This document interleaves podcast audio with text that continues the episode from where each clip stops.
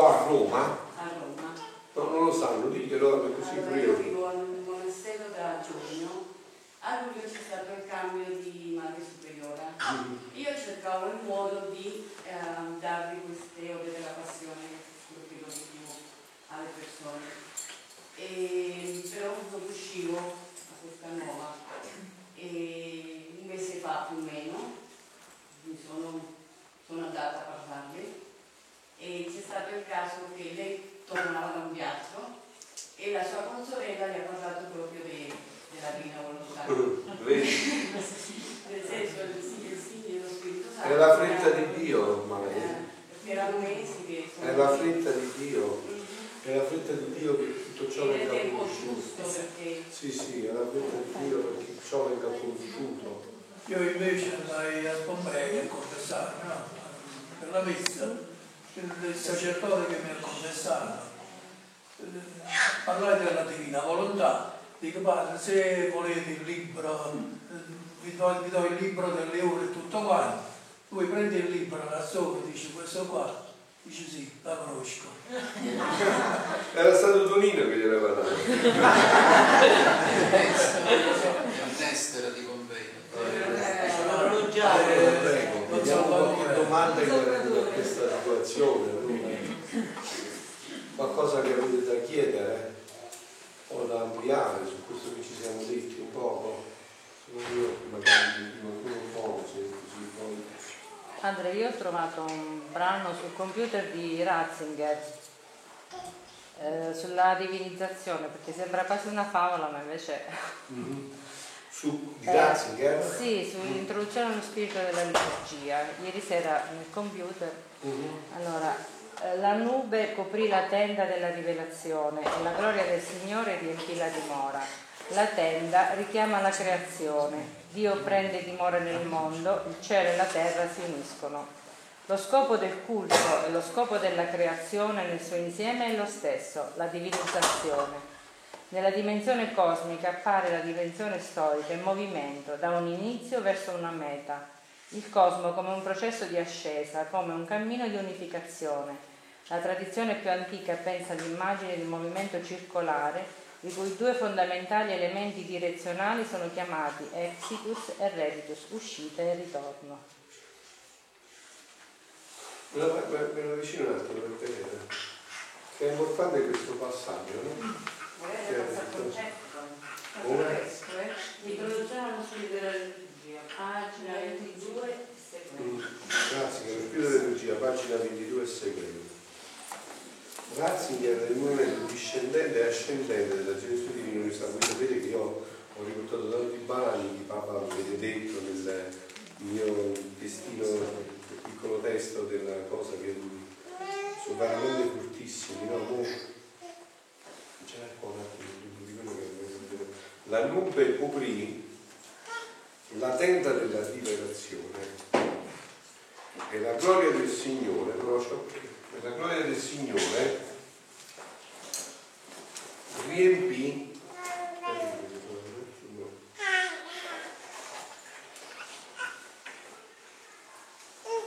è forte questa cosa. Dice e la gloria del Signore riempì la dimora la tenda richiama la creazione. Dio prende dimora nel mondo. Il cielo e la terra si uniscono così no? Terra, il cielo scende sulla terra, terra viene elevata al cielo. Questo passaggio è molto forte. Lo scopo del culto e lo scopo della creazione nel suo insieme è lo stesso. Culto, no? Cioè quello che noi facciamo in chiesa.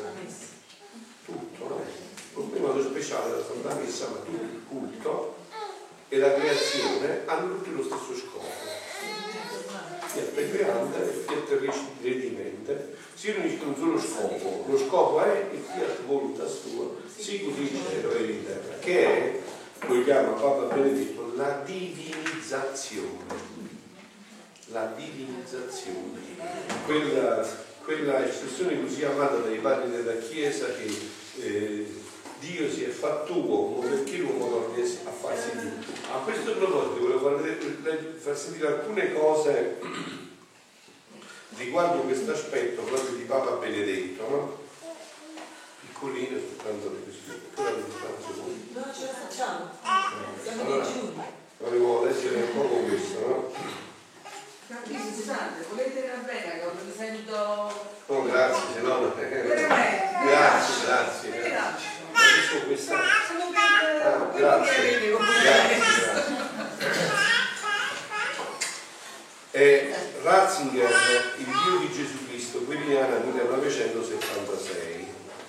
Dio non vuole cose, ma l'ascolto da parte dell'uomo, la sua obbedienza, quindi la sua stessa persona. È questo il ringraziamento vero a Dio adeguato, l'entrare dentro la volontà divina. Parlando. Noi diventiamo Dio seguendo l'esempio del figlio.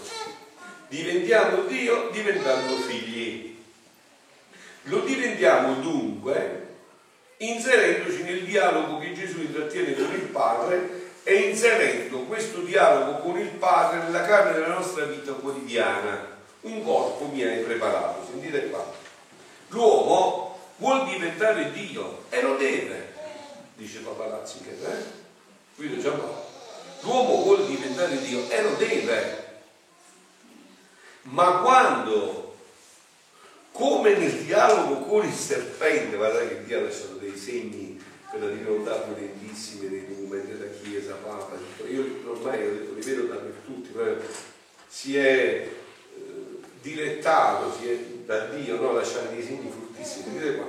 Ma quando come nel dialogo con il serpente del paradiso terrestre, egli, l'uomo, tenta di farlo emancipandosi da Dio e dalla sua creazione, no? quell'emancipandosi lo potete cambiare per l'esempio che porto io, sconnettendosi da Dio e dalla creazione, per dire ti realizzo da me, indipendentemente da questo, contando esclusivamente sulle proprie forze. Scusate, quell'atto che ha fatto Eva ed Adamo, su che cosa hanno contato? Su che cosa hanno contato? Sulla umana volontà. Hanno detto ce la faccio con la mia volontà. Divento Dio da solo. Non ho bisogno di... Perché lui sapeva, Adamo, che doveva diventare Dio, per partecipazione, partecipando di ogni atto di Dio, sempre più diventava per partecipazione ciò che non mai poteva essere per natura, tanto quanto era dovuto alla, creatura, tanto quanto era dovuto alla creatura, no? Tanto quanto era dovuto alla creatura. Ma ha fatto questa scelta, no? Io voglio diventare subito e da me. Quindi io so che ce la faccio da me, voglio con le mie possibilità, con le mie capacità e dalla- contando esclusivamente sulle proprie fe- forze. Quando in una parola sentite, si sente pienamente adulto, interamente emancipato e rifiuta l'essere bambino come modo di esistere. Guardate che la divina volontà richiede proprio questo, essere proprio uno che dice io non posso fare niente, non qualcosina, ma proprio niente. Ho continuamente bisogno di essere connesso con te. Qua in questa, quando Adamo ha peccato, no? quindi con la distruzione di tutti i beni, l'amore di Dio non si estingue per essere però si è acceso ancora di più. E cosa disse al serpente? Si è servito di una donna per far cadere l'uomo, egli serviva di un'altra donna per far ritornare l'uomo all'origine come era stato creato. Quindi questo è quello che abbiamo detto oggi. E poi chiarito molto bene anche nell'articolo 397 del Catechismo della Chiesa Cattolica, che dice che l'uomo tentato dal diavolo e abusando della propria libertà disobbedito al comandamento di Dio, di Dio. In seguito ogni peccato sarà una disobbedienza a Dio. Con questo peccato l'uomo ha preferito se stesso a Dio e perciò ha disprezzato Dio. L'uomo è stato costituito in uno stato di santità Egli era destinato ad essere pienamente divinizzato da Dio nella gloria. Sedotto dal diavolo, ha voluto diventare come Dio, ma senza Dio, anteponendosi a Dio, non secondo Dio.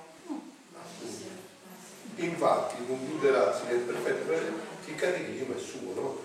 Eh, C'era dietro Papa Benedetto, soltanto, eh, quindi eh, eh, come eh, interamente emancipata, rifiuta di essere bambino come modo di esistere. Quest'uomo finisce nel nulla quando fa questa scelta, poiché si pone contro la sua stessa verità, che si chiama riferimento ad altri. Per, noi siamo stati creati per questo, per, per. Non ci realizziamo senza gli altri e quindi non ci possiamo realizzare prima di tutto senza Dio, l'altro per eccellenza, non è stato stati con nessuno. Soltanto se conserva la sostanza più intima dell'essere bambino, l'esistenza di figlio che Gesù ha vissuto, egli accede insieme con il figlio all'essere Dio.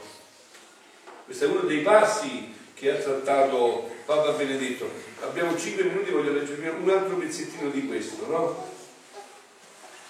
Sentite questo, che fa parte dell'enciclica Deus Caritas Est del 25 dicembre 2005, no? Adesso il 25 dicembre fanno 12 anni, no? Questo però è un processo che rimane continuamente in cammino. L'amore non è mai concluso e completato.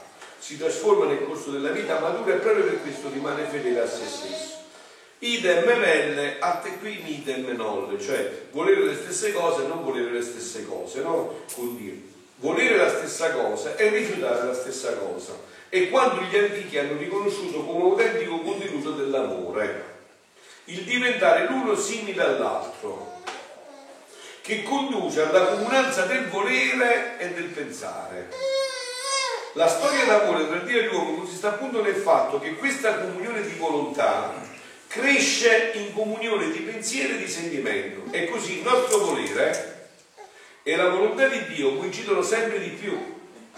La volontà di Dio non è più per me una volontà estranea che i comandamenti mi impongono dall'esterno, ma è la mia stessa volontà in base all'esperienza che di fatto di di fatto Dio è più intimo a me di quanto lo sia io stesso. Ecco quella vita primaria che noi abbiamo smarrito della divina volontà. Era quella vita intima a noi, molto più di noi stessi. Infinita, molto di più, infinitamente di più. Era la vita che animava tutta la vita, che animava l'anima e il corpo. Ecco perché non è qualcosa di strano, è qualcosa con cui noi ci fondavamo volentieri perché era la vita della nostra vita, intima a noi più di noi stessi. Dio è più intimo a me di quanto sia stesso. Allora cresce l'abbandono di Dio e Dio diventa la nostra gioia. Bene, adesso vi lascerei perché così avete almeno 10 minuti per voi